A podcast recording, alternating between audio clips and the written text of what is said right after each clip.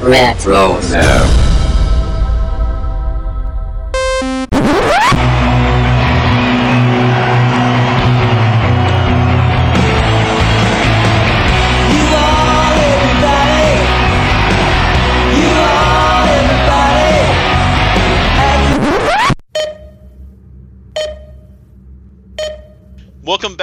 Podcast world. This is Mike, and I am here with Corey and Steven as we look at previously on Lost episode number.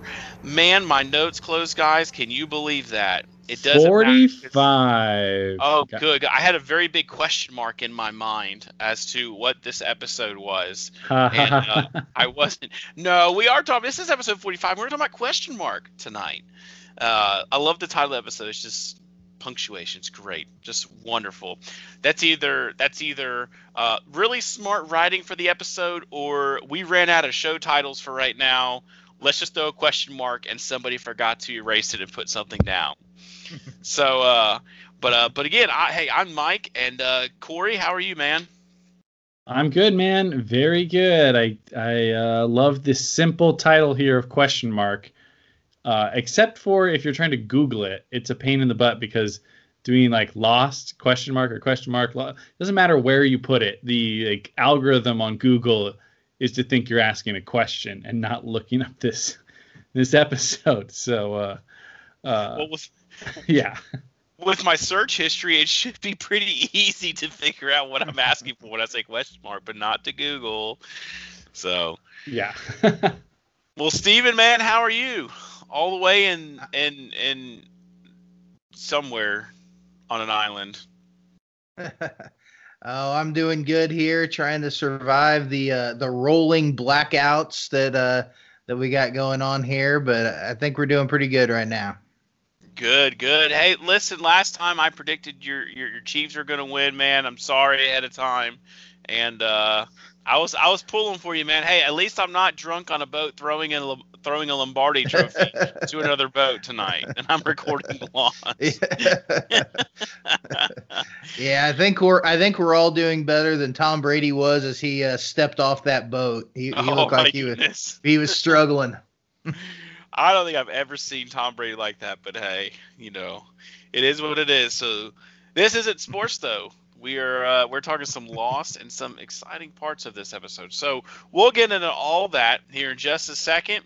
Uh, but first, let me just talk a little bit about this episode, kind of give you what happened last time, and uh, we'll go from there. So we have been on the island for between 64 to 65 days. And uh, Steven, take it away with what happened previously on Lost.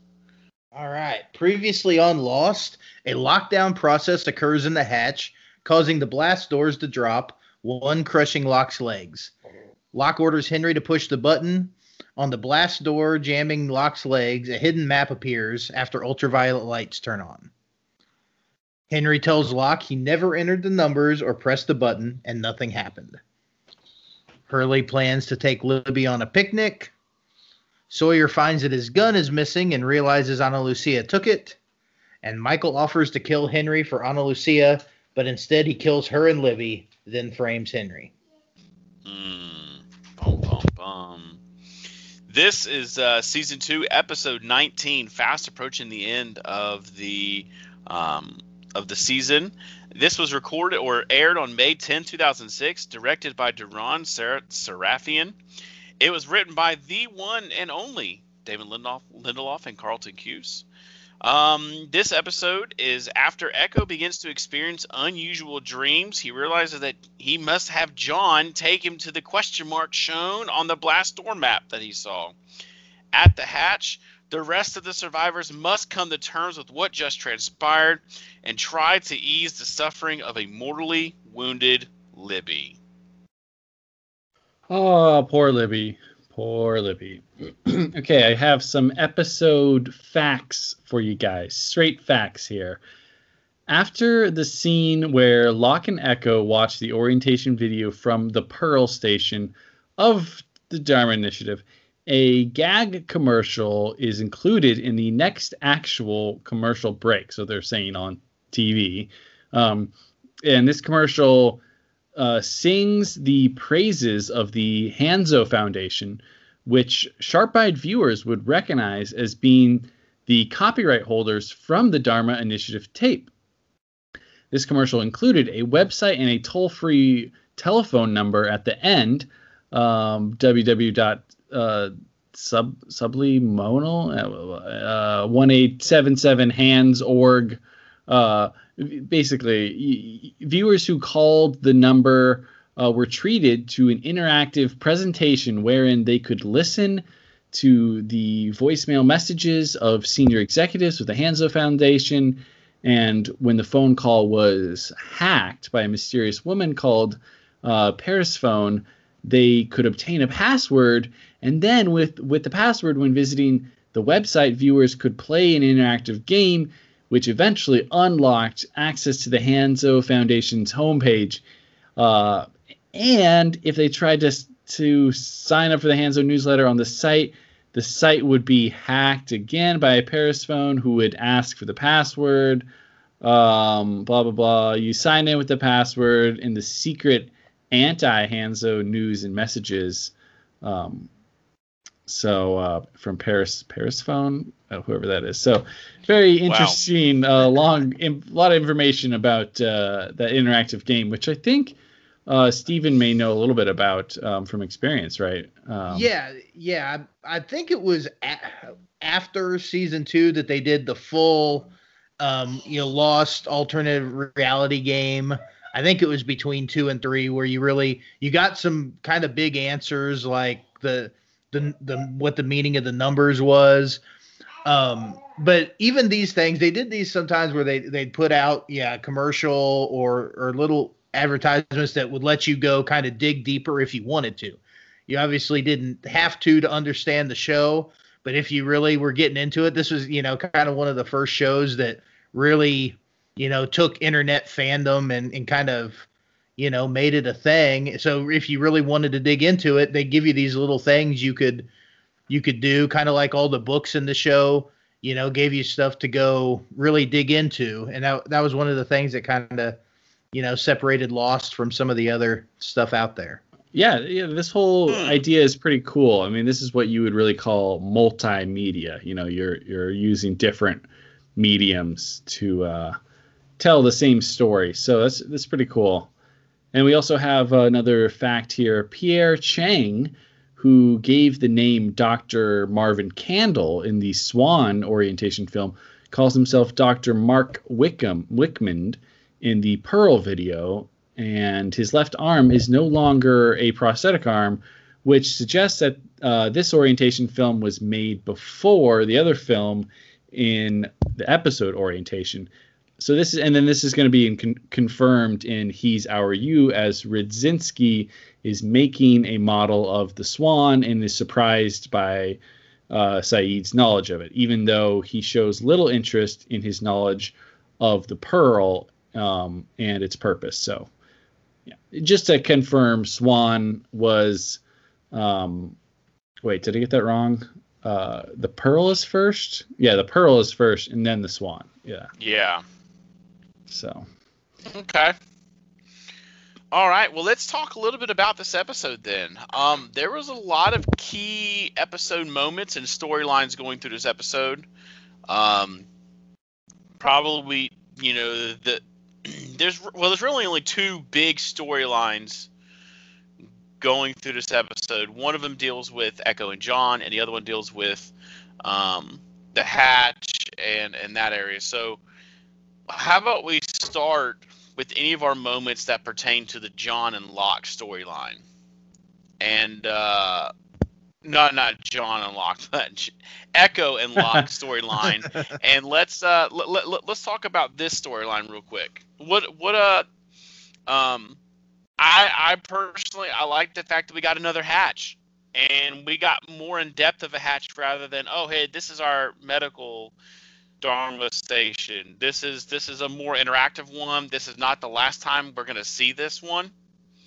This pearl and um, it's a very it's a very it's a very interesting uh, hatch in there. What, what did you guys think of it? Yeah, this is a cool station. Like, I mean, to be totally honest, I feel like I've always been a little bit lower on this episode than like the general kind of reception of it. Like I think a lot of people think this is like a really good episode, and it, it is a good episode, but I don't think I'm as like as into this hatch. I do think it's cool, and I think they try to present it in a different way. But if I were to like rank the Dharma stations, I think my this uh, Pearl would be, you know, obviously Swan is up there, Orchid, you know, even the uh, Hydra. So I think this is below those, but it's definitely very interesting in that you're. It's weird and it's confusing. Well, so. yeah, I, I think just the concept of, you know, this being a psychological experiment masquerading as you are observing a psychological experiment kind of thing which you know we actually we we're going to learn that pretty soon hereafter that you know that this what this station was actually the um you know the psychological experiment but just i mean when you really put yourself in Locke's position, you know, he spent the whole first season, you know, trying to get into to their hatch. And he has thought that this, you know, this button um, was the, you know, it was his destiny. And he mm-hmm. slowly started, you know, he, he's been on kind of a, you know, a crisis of faith with the island for a little while. And, and this here, you know, just really, you know, is his split finally from the button, you know we obviously are going to get the the big Locke breakdown after he watches that video. Um, so I think what they did with this station was neat. Obviously, the the thought that you know somebody has been watching our people the whole time, whether you know, and maybe the question of whether they have or they haven't, because everything in here looks, you know, a little dusty like it hasn't been used in a little while. So it's like, have people been watching our people? You know, you see the cameras, they can see it, but you know, it raises the question of whether they actually have been watching them or not, which would, you know, lead to a whole lot of other problems. Well, see, I, I thought the same thing too.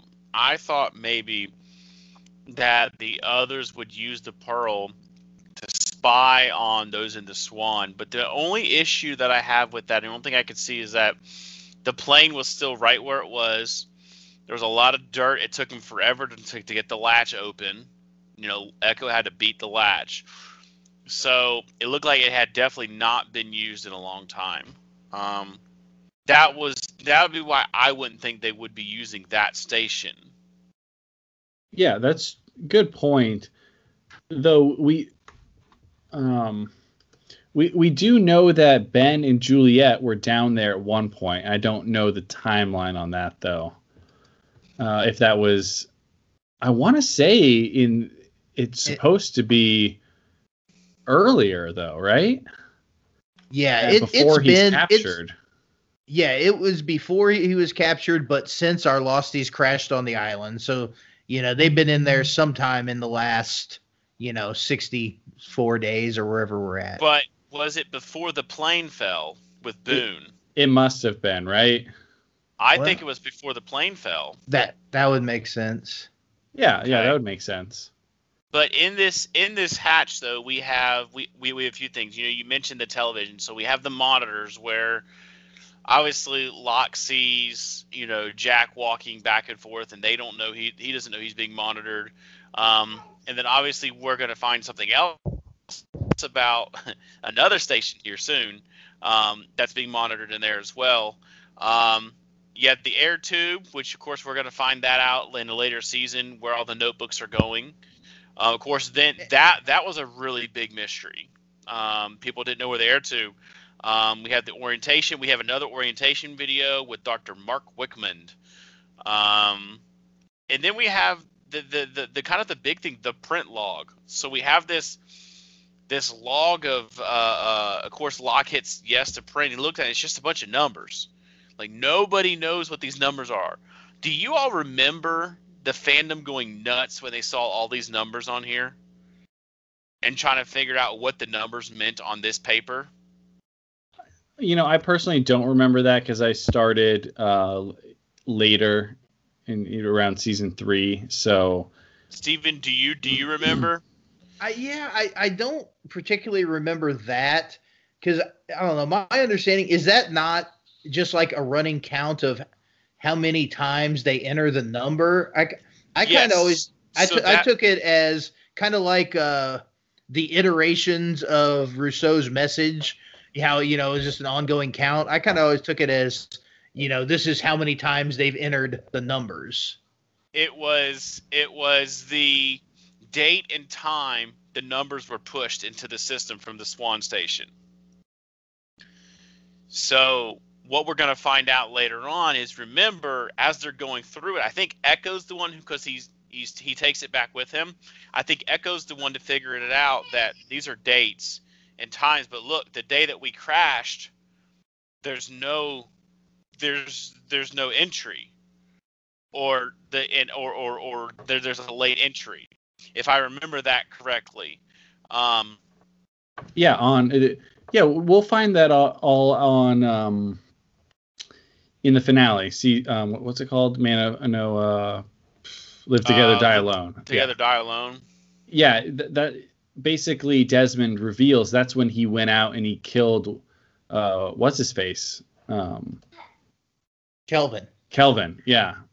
And so he was late. Get, he was late getting back to press the button, and so it it uh, went to the hieroglyphic hieroglyphics, and you know past that, I guess, or enough that it crashed the plane. So I mean, this is arguably the most important uh, piece of paper in all of Lost. right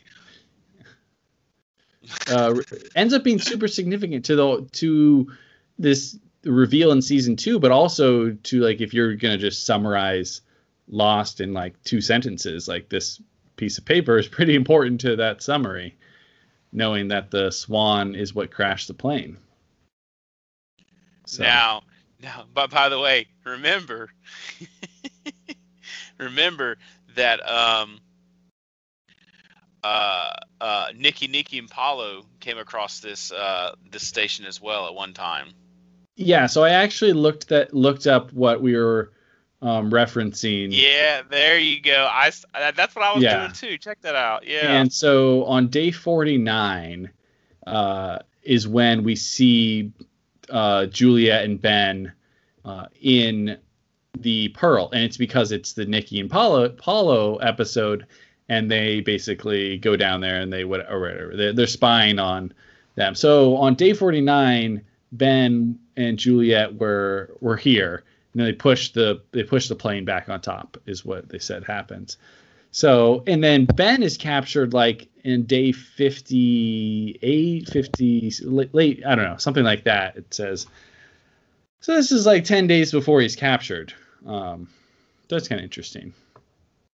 yeah Eh, now um go ahead Now I, I know that our hatch, you know, the entrance to the Pearl looks like the entrance to the Swan with the long ladder. Um, but obviously the the Swan has another door into it, and I don't know that we if we ever find out if this one has another entrance or if you have to climb down that ladder. I mean, it looks like a much smaller station, obviously, than the Swan but I don't know if there was any other way into this other than that, you know, long ladder entrance. Oh, well, you could always take the uh, pneumatic tubes. Like I said, I don't know what it is. I I just always enjoy a pneumatic tube, It- whatever the case may be. It, it pre, you know, I've worked jobs with them. I'm always fascinated when I go to the the pharmacy and get my, you know, get a get a medicine. They send it through the tube. I don't something about pneumatic tubes are just cool, and It's very fascinating, I don't- very satisfying to use. It, it is, and and then you know they add the the element of the little uh the composition notebooks and who do, who didn't use composition notebooks in high school? You know, it just it gives you I don't know a bit of a nostalgic feeling when you're down in in this hatch with the old style TVs. yeah Um, it's just uh, it is it's kind of a cool set. I don't know. It is. It would It have to be really. It would. I mean, it'd have to be a really boring job to just sit there and write down what other people are doing. You know that that part doesn't sound real great, but Yeah. There there is some intrigue for how simple this is. They do a good job of making it just so kind of weird and unsettling. It, it's it's really pulled off well. I, for me, one of the things with this episode is I have just always been a Locke, you know, stand, just hardcore defender, and uh, this is like as you see Locke go kind of like a, a, darker period here. And I mean, not that Locke doesn't do other things, questionable things throughout the whole series. No, but here, no, he, not not Locke. Uh, well, he really loses his faith, and so it's Oh, yeah. hard to like as a fan of Locke, it's harder to watch him in this kind of like uh, set of episodes. But I found myself enjoying, appreciating it a little bit more because I was just kind of focusing in on uh, Terry Quinn's performance, and he he gives such a good performance of the the guy who just is so stubborn. He's gonna ref- he refuses to believe something even if it's right in front of his face, and it's hard to watch in some way, but to see Eko kind of say the same type of things to him that he would have said to someone else. He may have said to Boone or someone else, and to Locke and for Locke to look at him with almost contempt, like "How dare you say like the stuff that I used to say?" And like I know I don't believe that. No, like I and, uh, you know Eko's telling him like, "How could you not think this is there's a purpose to this? My brother crashed on this very plane or on this island, this very island, and his plane is on top of this spot and you know he's trying to connect all these things and Locke is saying just it's just one big joke. So it's frustrating if you love Locke, but you have to appreciate like what where this character is going and like the way Terry Quinn portrays him and of course like all good characters need to have their ups and downs. They have to be dynamic. They can't just be the same all the time. That's just not a real person. Oh yeah, I, I agree. I think I think this was a this was a, a, a- growing pain for Locke that I think he really needed in his character on the island. He he had to at, at one point or another. Anybody that's got faith or anybody that's got a strong belief in something will stop at one moment and really question why do I really believe this? Do I really believe it? And I think this was Locke's moment in this episode was all right, so we pushed a button, and now I'm seeing, I'm sitting here looking at these monitors, and we just been watched. I mean, and so does does it really matter if we push the button or not? Of course, we know what's going to happen in a couple episodes. When Desmond comes back, we're going to find it out. Yeah, it did matter apparently because when you don't press the button, we know what happens when you don't press the button.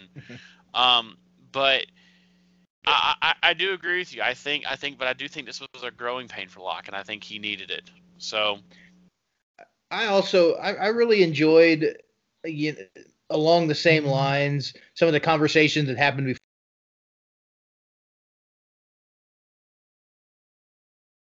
You ever followed a dream? And and we know if, if any I mean Locke did literally the exact same thing with Boone. You know, he had a dream that led him to the plane, and now he's following someone else because of a dream. And it's the you know the the layers there of you know where Locke is now versus where he was was, was really interesting. Um, and obviously he reflects back a little bit on you know when when Eko asked what made the plane fall and and he said Boone Boone made it fall.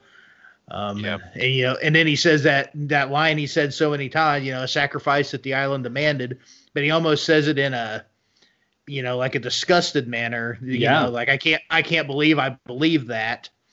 You know, It's exactly how he says it, and it's it's weird. I mean, you, it's it's almost chilling to hear him say these type of things in such disbelief, and he's looking. It's like he's looking back at himself, and he's like, "Who was that person?" And it's sad. Right. Right. So speaking of Eko, uh, what about what about Eko's backstory um, that we get, or the flashbacks we get in this in this episode? Um, I, I liked how how the cardinal came up to him and, and asked him to be the one because he can always spot a liar. It's almost as if the guy knew that this guy was not a real priest.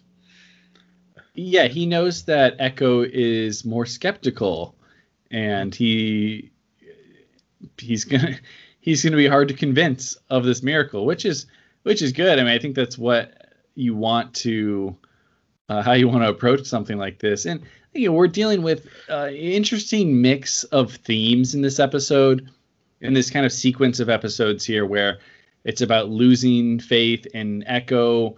You know, his his journey in in faith is really you know up and down and interesting throughout the series, and Eko is kind of like taking up the mantle and accepting a duty um, in the in the present time, and then in this this backstory, you're dealing with uh, faith and like do you do you accept things on questioning or do you question them? And and uh, you know i think in a lot of cases it's important to question things and that makes your understanding more solid. And uh, yeah it's it's it is kind of it's a it's a um, very unique flashback but it's kind of interesting. It's uh, going down the rabbit hole of of investigating a miracle is not something I would have expected on Lost, but we get it here. Well, it it okay. So you mentioned something, and I'll kind of just go off of it real quick. This episode carries the idea of an episode we had back quite a while ago. Man of science, man of faith. We have Locke was the man of faith, and of course Jack was the man of science. But now what we see is you have Locke as the man of science he's looking at the monitors. He sees that he sees that this is a, just a big science experiment. And then you have the man of faith, which the man of faith is Eko, of course, and he's having faith that the pushing the button is real. But then also you have this story of faith back in the flashbacks of science and faith intermingled. You have you have this this lady who who it's a miracle, it's a miracle, it's a miracle, and Eko's like, yo, I want the scientific facts that this thing was real. Of course, we know he goes to he goes to you know the morgue, and he hears. By the way, that that that that that video or that audio tape, if I had heard that mess, I would have quit my job doing that. I wouldn't have done it again. That thing was yeah. creepy and scary. I would have destroyed it in the fire. It would have been gone. Um, but he is looking for scientific evidence that this actually happened, and um, and then of course it gets mixed in with faith when the, girl comes and meets him at the airport right before he goes and says, "Hey, Yemi said, you know, Yemi wanted to talk to you, you know, that kind of thing." So it's a it's a man of science, man of faith kind of uh, dynamic in this episode as well. Yeah, and it it puts Eko in an interesting position here, and we can we we've said it you know 20 times this season. It is it is somewhat difficult to watch or frustrating to watch thinking about the what could have been because there this if you knew that your your, your character only had there's only going to be two more like character focused episodes. Would would this be this the story that they go in on? I'm not sure. It is it's like it's very simple and bizarre and it's not bad. Uh, but when you watch this, you, you know, it, it feels like they go in and just like kind of like go for this like nuanced little story here, and we're digging deep into like Eko and who he is, and we're gonna like learn learn more. And it just it seems like the way they play it is that they're setting up for so much more to be discovered about him as a character, and they're setting up him taking over the button and all this stuff. And we just we know that it doesn't really um, get paid off. So that's that's unfortunate. So i like i can't help but think about that stuff as i watch this episode a little bit. Yeah. Well, well yeah I, I definitely agree. I mean I, i've said all along what my you know my biggest lost regret is that we didn't get more Eko. And you know what story did they have planned for him? So i mean i couldn't agree more on that. Um but what I did kind of enjoy about this one though is that we got some answers or possibly more questions about you know an interesting story from season one you know? Uh, the claire psychic episode was you know was a really interesting story in season one you know? Like did this psychic you know was did he actually see something? Was did someone you know pay him off or whatever? So we've only seen you know Richard Malkin once before, but it was in a very interesting way, and now we get you know some answers there. Possibly, you know, it's like he, you know, he says he exploits, you know, he he searches for information and exploits it as a psychic. He's a fraud. So I mean, it, they kind of give us that answer, but at the same time, you know, it leaves you saying, okay, well then, the things he told her got her to the island. So who was working with him? You know, who paid him or worked with him to get Claire on that plane? And we never do get those answers. But I think you tying in Richard Malkin in an episode where you you didn't see that one coming at all you know that this psychic was going to be back it's you know on a, as part of a mr Eko investigating a, a possible miracle i thought that was really kind of an interesting way to, to play this backstory yeah i thought that was cool like there's some there's definitely some x files esque feeling to this episode it's kind of fun seeing Eko doing his investigation you know talking to the coroner uh, and then talking to Malkin, Malkin or whatever. But it does leave us with such a mystery. I can't, I couldn't. Maybe I missed something. What is the deal with the girl at the end? Like she comes well, and she tells uh, she, that she had a dream about Yemi and that he has to get on the plane. Well, uh, she didn't say it was a dream. She said it was when she was between places. Oh, that's right. So yeah, that not a dream. That, that that leaves you with the question of, you know, was this actually a mirror? Did she actually die, you know, and come back, or you know, or you know, was she just, you know, hypothermic as her dad predicted, and they pronounced her dead too soon? I mean, we obviously never get those answers, but you know, I think we're supposed to be led to believe that you know she actually was dead and, and really did see Yemi and she was you know church. obviously every everything Yemi you know told her um, was true. You know that you know he would see Mister you know Mister Eko would see him again soon. Um, so I mean I I really liked that scene there. Um, you know obviously kind of shook Mister Eko to his core.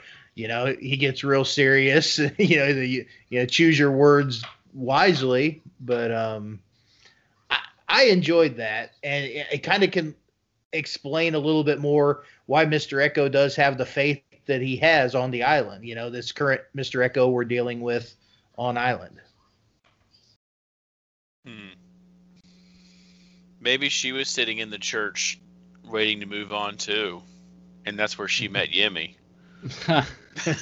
oh. Yeah, but Eko Spoiler. oh, I, I I enjoyed the backstory. I thought there was some. I felt like I personally though did feel like the psychic, at, uh, you know, route was a little unnecessary as a connection to the girl. Um, I think there could have been another way to connect this girl to to Eko. Um, I just I didn't I don't know. Um, I just felt like there could have been something else, whether she showed up in the confessional and started talking to Eko in the confessional booth or or whatnot. I just I didn't. I just I don't know. I, I I felt like it felt like it tried to connect too hard, and it didn't need to. But that's just me. Well, I I think that this was during a time in Lost where they were really trying to play up the fact that all of these characters' lives are intertwined. Um, I mean, I feel like that was one of the big themes of season two. On the season two DVD, we get the little place where you can go and you can click on each character and see how they're connected to each other. So I feel like at this at this point in Lost, I think they were going out of their way to show kind of like you know when when Sawyer he runs into uh, the door of Christian the last episode. Um, you know, just all these characters are just tied in, in in little ways or in big ways, and I feel like uh, that's kind of where they were going with that. Okay. So I think we've kind of hit as much of Eko and Locke as we possibly could. Um, so if nobody else has anything else to talk about, let's just talk about the big elephant in the room. Um, the whole Hatch storyline with Libby and Hurley and and Jack and Kate and Sawyer and and all these people. Um, I mean, where where do we want to start on this? I mean, it's do we want to start on Michael? I mean, how mortified his look is when he when he sees that Libby just so there's a there's a couple of scenes with, with Michael that kind of creep me out. One of them is like, was he listening outside the station so that when he heard them coming, he could just kind of like run out of the hatch um, and act like he was shot? For number one, number number two was when Libby coughed up all that blood and got it all over Sawyer, and Sawyer just kind of like jumps back, and um, and Michael was just kind of like, oh crap, she's still alive, and and then and and then of course you know we she she says the name Michael, nobody knows what's going on, and she she's just aghast when when when Jack tells her, you know, he don't worry, he made it, he's okay. She's like, no, no. She was trying to tell him, no, it's that's not it. And and then you have that really eerie look on Michael at the end of the episode, like whew, I'm safe. Well, that that that scene at the end where Michael was standing in the armory, that's the one that they had showed on the previous like the the the preview for the next episode right after Michael had shot him. You know, it showed that scene of him, you know, just kind of standing there in his sling at, you know, in the armory. And that, that was really kind of a haunting way to leave off the le- last episode. And then we, you know, we get to see it at the end of this episode too. Yeah. yeah. Yeah. I think some of these moments are hard to play I mean, when you think about it, you have somebody who's been part of your main cast, who's a good guy, and now he's murdered these people in cold blood. And you're playing it the way the the filmmakers are playing is that they is that uh, we know the audience knows this information, but every but the characters don't. And so it's this weird thing where he's just portrayed, and he's like, "Well, we we're, we're getting his perspective because we know that he knows this and we so we can sympathize like his situation but we don't but he's also like he just murdered them. So it's it's just a hard like line to walk. And i think they do fine for this episode but it is like w- what we really need is the next episode the three minutes. Like once you Right. get the michael backstory it like you understand everything a little bit more. Yo, I mean- in that could go. I'm just, just I was just gonna say in that line where Hurley is is sitting on the couch and Michael's standing right there and says, you know, we were gonna have our first date today. You know, it's gonna be a picnic, and that like gut punch look on Michael's face, like, mm. yeah it's so uncomfortable it's like no. And- and- gosh and not e- not even the, that they were going to have their first date, but the fact that he says, you know, I'm glad you're okay. The, you know, even in his Yes. grief, he's able to tell Michael, you know, hey, I'm I'm glad you're okay. I mean, the what Michael has to be feeling at that point is just, I mean, he's got to feel horrible. you know, a- and kind of like you said, we're gonna find out next episode kind of why he's doing what he's doing. But it, oh man, it's such a hard. I don't want to ask the question, even this episode or next one. Would you do what he did to get back what he lost? Because that's a tough question, and he really was going to put it in a very tough spot. But obviously, we know Libby was an accident. He wasn't supposed to shoot Libby, and I think, I think if he could have gotten there and not killed either of them, I think he would have done that. If he could have walked out without killing anybody. Well, yeah, I, Yeah. I, I think we, we can probably get into that, you know, more maybe next episode. But I, I mean, I definitely agree. I, I've had a lot of complaints about how Michael, you know, given what, given the task the others sent him with, the way he went about accomplishing it, um, I got some major, major uh, complaints there. Yeah. Yeah, so the, it it's a tough um it's it's an awkward situation, and they, they really play up the drama. You know, of course, it's going to be you know more dramatic if Libby is still alive for a while. You know, she, Michael, you know, of course, it it's it's good. Um, but there's another purpose served by having Libby stay alive for a while, at least um, in the as far as story wise, so that Jack can force Sawyer's hand and get the guns back and get to his stash because Libby is so uncomfortable and in such pain that they they want to give her the heroin. Finally, the heroin has use a, a good use in, Right. in Lost to help you know numb the pain, and so he knows that uh, if Jack goes, he's just you know they're gonna send someone. He'll follow him to the stash. So Kate goes, and we finally get the funny reveal that the whole time it was just you know in his tent under where he slept, where they could have found it at any moment, but also very safe. It it was, and it was a good it was a good hiding place for it. The the, the one thing I will say though is Jack was very sneaky and dirty in this episode. Like he he he knew that the only thing to make Libby comfortable would have been the heroin, but the only way he was going to let Sawyer go get the heroin was if Kate went, so Jack could find out where the stash was. So he seemed like he was using Libby's life just to find out where the stash was. It was kind of dirty. Yeah, a little leverage there. He's just he's killing two birds with one stone. Wow. Okay. Well, Oh not oh, even- wow! Oh wow. I made it worse. Whoa, whoa. Sorry. no. well, I I gotta say though, I mean, I feel like for uh, mo- half of this season, you know, we've been on really a positive Jack stretch where Jack has really kind of, you know, been going against Sawyer, and, and Jack's kind of been coming out looking like the better guy, and I feel like Yeah. this this does give you a little twist back to where you know Sawyer comes across really good this episode.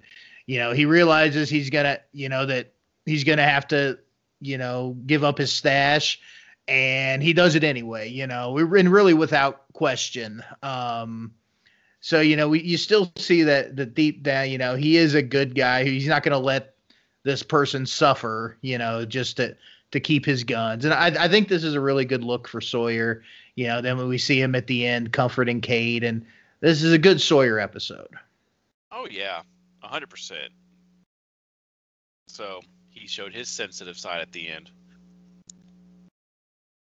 Yeah, and um there's not a whole I mean, I guess yeah, I think you touched on it a little bit, Mike. It's sad seeing Hurley's reaction. I think they did a they made a good um choice, creative choice by having Kate having the wide shot and Kate just walks up and, and talks to Hurley and we don't actually hear what she says, but you can just tell by the performances. And uh, yeah, it's I mean, just thinking about it, it's really sad. So You know, Yeah, I mean, go ahead. Oh, I'm sorry. I was going to say it, it's such a it's kind of a lighthearted scene, you know, where they go, you know, J- Sawyer and Kate go into the tent, and you know they're kind of, you know, going back and forth, and it's a bit of a lighthearted scene there in the tent, and then you come out and then you you forgot about Hurley, you know, it's like, yeah, you know, Hurley was still waiting for Libby, you know, to bring back the blankets, and and you did, and it it it gives you kind of a gut punch as a as a viewer that oh god hurley doesn't know yet and i And mean Sawyer's Sawyer's face was every person that was watching the episode like, oh crap. Yeah, absolutely.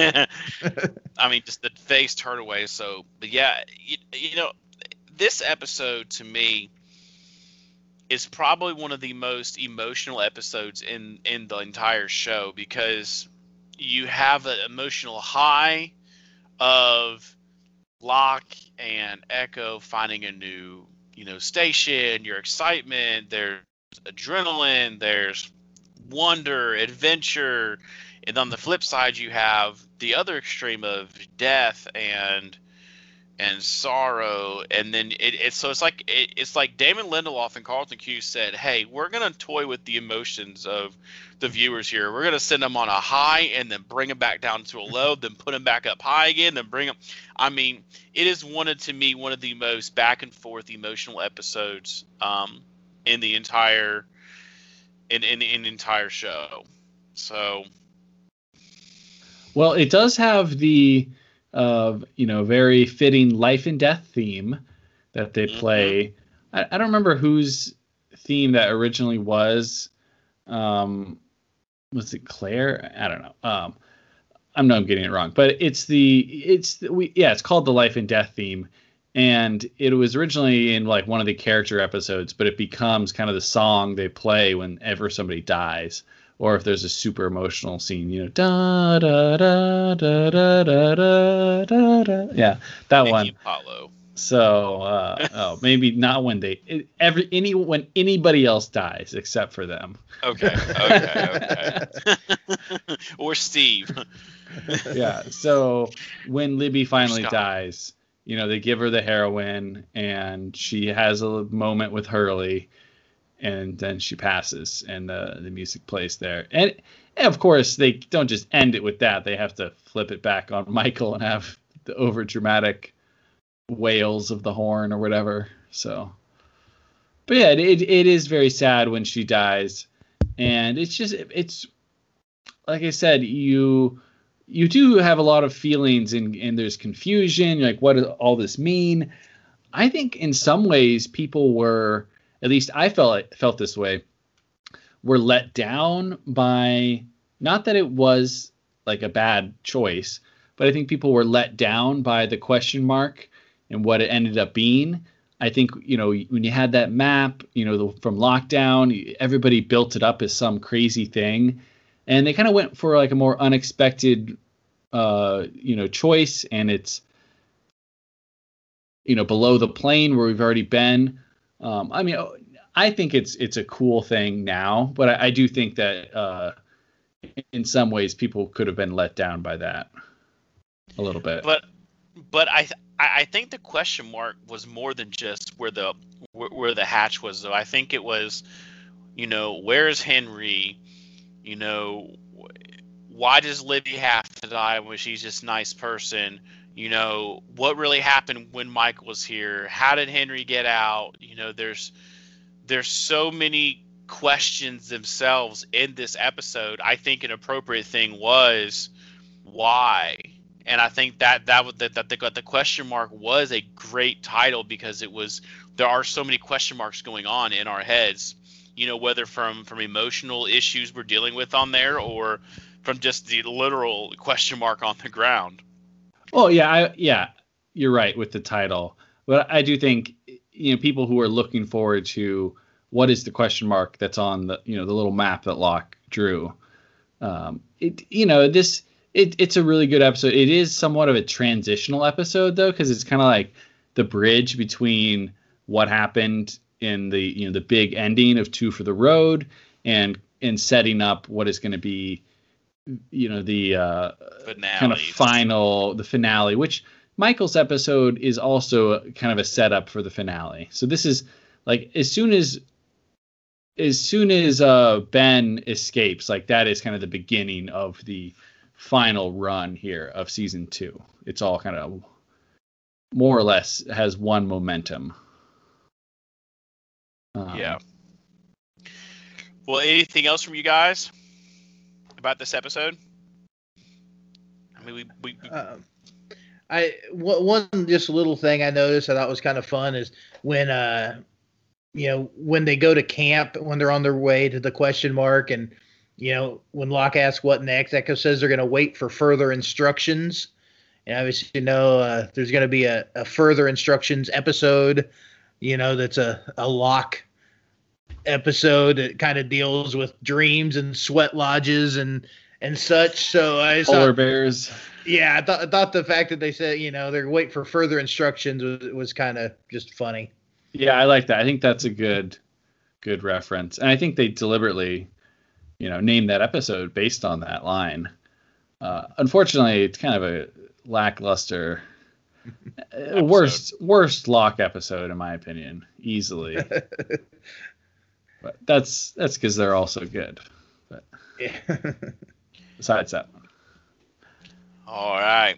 Well, that's been the uh, the episode. So let's kind of head toward the end then, I guess. Um, in memoriam, obviously, um, today we, we we lost Libby. Uh, so we we are definitely sad to see Libby go. Not as sad as Hurley, but we are sad uh, to see Libby. Oh, that sounded terrible. Uh, we are sad to see Libby go, so we won't we won't see her again as far as a main cast um, anymore in the show. So in memoriam, we give a moment to Libby here. So Steven, how are we rating rest, this thing? Rest in peace, Libby, and just remember, everyone. Don't forget your blankets. Don't forget them. But if you do, it's not the end of the world. Just have the picnic without them. Okay. That's right. Don't go back. oh, such as like a it's such a brutal. It's kind of like a sick way to have someone's death set up. Like, oh, they forgot the picnic blanket. Like, couldn't they make it like a more important thing? So like, it felt like she died for like a reason. Like, is she's like trying to like get to something important? You know, I don't know, like doing a significant plot uh, thing, but instead it's so inconsequential but yes. it, it, was it was in such a way that it just it made it even more heartbreaking for Hurley because you know he, he was the reason she was there to get the blankets and man when he's just crying about you know uh, I'm sorry I forgot the blankets that that was that was tough to watch yeah yeah oh. yeah. All right. Well, let's go ahead and rate this thing. Uh, let's rate it from 1 to 23. Um, we're gonna rate on Mr. Eko headbutts. Um, yeah, those, those are hard. when, when, you're being di- when you're being difficult, you know that there's a Mr. Eko headbutt coming. So, Mike, how many uh, how many headbutts would you give this episode? You know, I'm gonna. Get, it's an emotional episode. It kind of brings every emotion. It brings wonder. It brings sadness. It brings joy. It brings anger. Um, it, it, it brings out everything, uh, and I think Lindelof and Cuse were phenomenal at writing this this episode in the way they wanted to set up. So, um, personally, to me, I give it 20 out of 23. Uh, Mr. Eko headbutts. All right, Corey, how about you? How many uh, headbutts would you give this one? Um, I'm just a little bit lower. I'm gonna go 19 out of 23 Eko headbutts yeah, it, this episode has just never been one that like I am particularly drawn to, even though I like Eko and Locke. Like I said, it just feels kind of transition like, and it's just, um, I think there's a lot of good things that happen. It's just there's just something that doesn't work as well for me, but still good. Like I admit it's good. It's just not great in my opinion. Okay.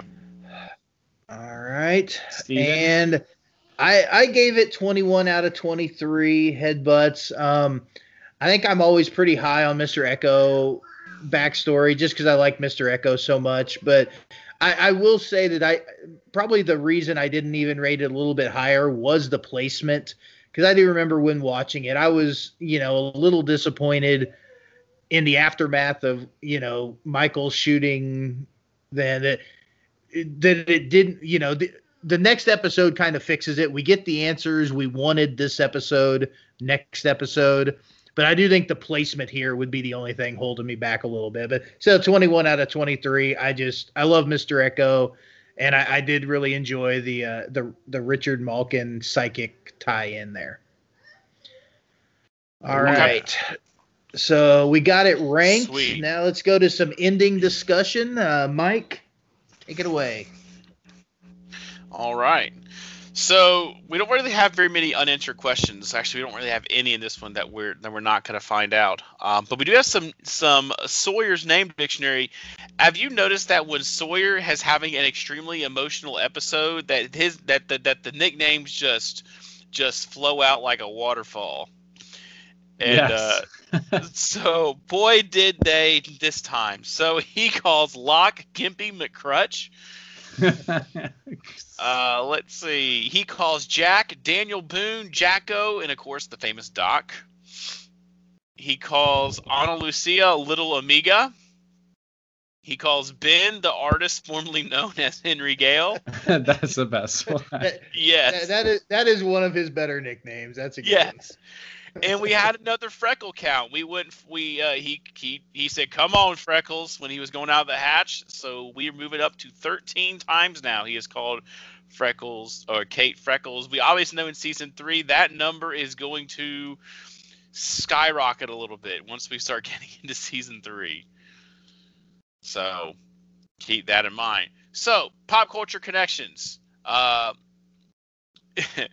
Prince is actually referenced in this one. Sawyer calls Ben the artist formerly known as Henry Gale. It's a variation on one of the many nicknames of Prince.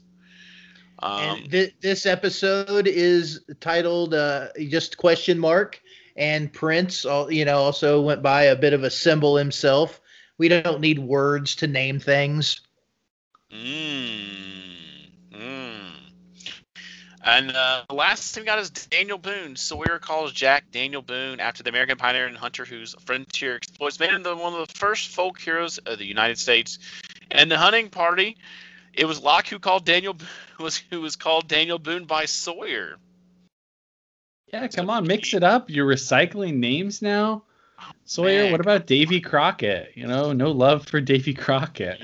No, no, no, no, no, no love for Davy Crockett. I feel like uh, Jack could could be Daniel Boone, and Locke maybe is a little more Davy Crockett. That would make.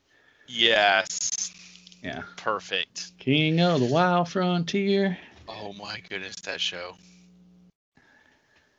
So, okay, right, so what, that's what, it. What's next, Corey? What's next? It's uh not a symbol, but there's a number involved uh, three minutes. That's our next episode. Steven was talking about it. I was talking about it. We are really excited to watch this episode. We've been discussing Michael's arc all season long. It's been one of the most important threads from the very first episode when we have the aftermath of the raft to uh, where we are now in the season. So we finally get to get uh, you know, kind of the, the the whole background information in there, and we'll decide after three minutes, like, does this does it justify the whole arc? Does it hold up? Like, how do we feel about Michael's character transformation? And uh, it's it's a really interesting episode heading into the finale. So I'm excited to discuss that one. Different format, you know. The flashbacks are, or I think it's like a counter day by day. It's one of those very unique um, kind of like when we episodes. had the other the the other 48 days back, yeah. back earlier season two. It's kind of similar to that, similar to um, what's the the one where Locke and and Sawyer um, the uh, oh when they're on the Black Rock and they uh, kill uh the, what's his face? the brig the brig. the brig. That's it oh. I was trying to, i was thinking the bridge. I'm like that's not right. You said killed. I'm like arts? You got some arts on you? I don't know. What? i was like i didn't know if i should like spoil i mean that's we don't really worry about spoilers on this show. No, Never mind. No, we we tried not we, we tried to avoid spoilers yeah. but that, that, that we couldn't do that long. Similar um, pacing to the brig i think as far as like how they do it so. All right well, uh, in closing, guys, you can follow us on uh, on the on Twitter. We're at RetroZapped at Lost Rewatch Pod as well. Um, on Instagram, we're at Previously on Lost Podcast. On Facebook, we're facebook.com slash Previously on Lost. Uh, I'm on Twitter at the DC Mike. Uh, Corey, where can we find you on Twitter? Yeah, you guys can find me at Original Mav. All right, and Steven, where can we find you on Twitter? I am at Lucky13 Steve on Twitter. All right, and you can talk more about this episode with us uh, on uh, the RetroZap Discord if you want to join us in there. Uh, next next time we record, we're going to talk a little bit about what our plans for the finale and after that are going to be. Um, so keep that in mind, and because uh, we're going to need some some of your feedback. So we hope to hear you all uh, from you guys soon. But until next time, check out RetroZap.com and uh, for everything you may possibly need regarding the network. So, this has been previously on Lost, episode number 45. Thank you so much for coming, and we'll see you next time. Peace out, guys. Have a good one.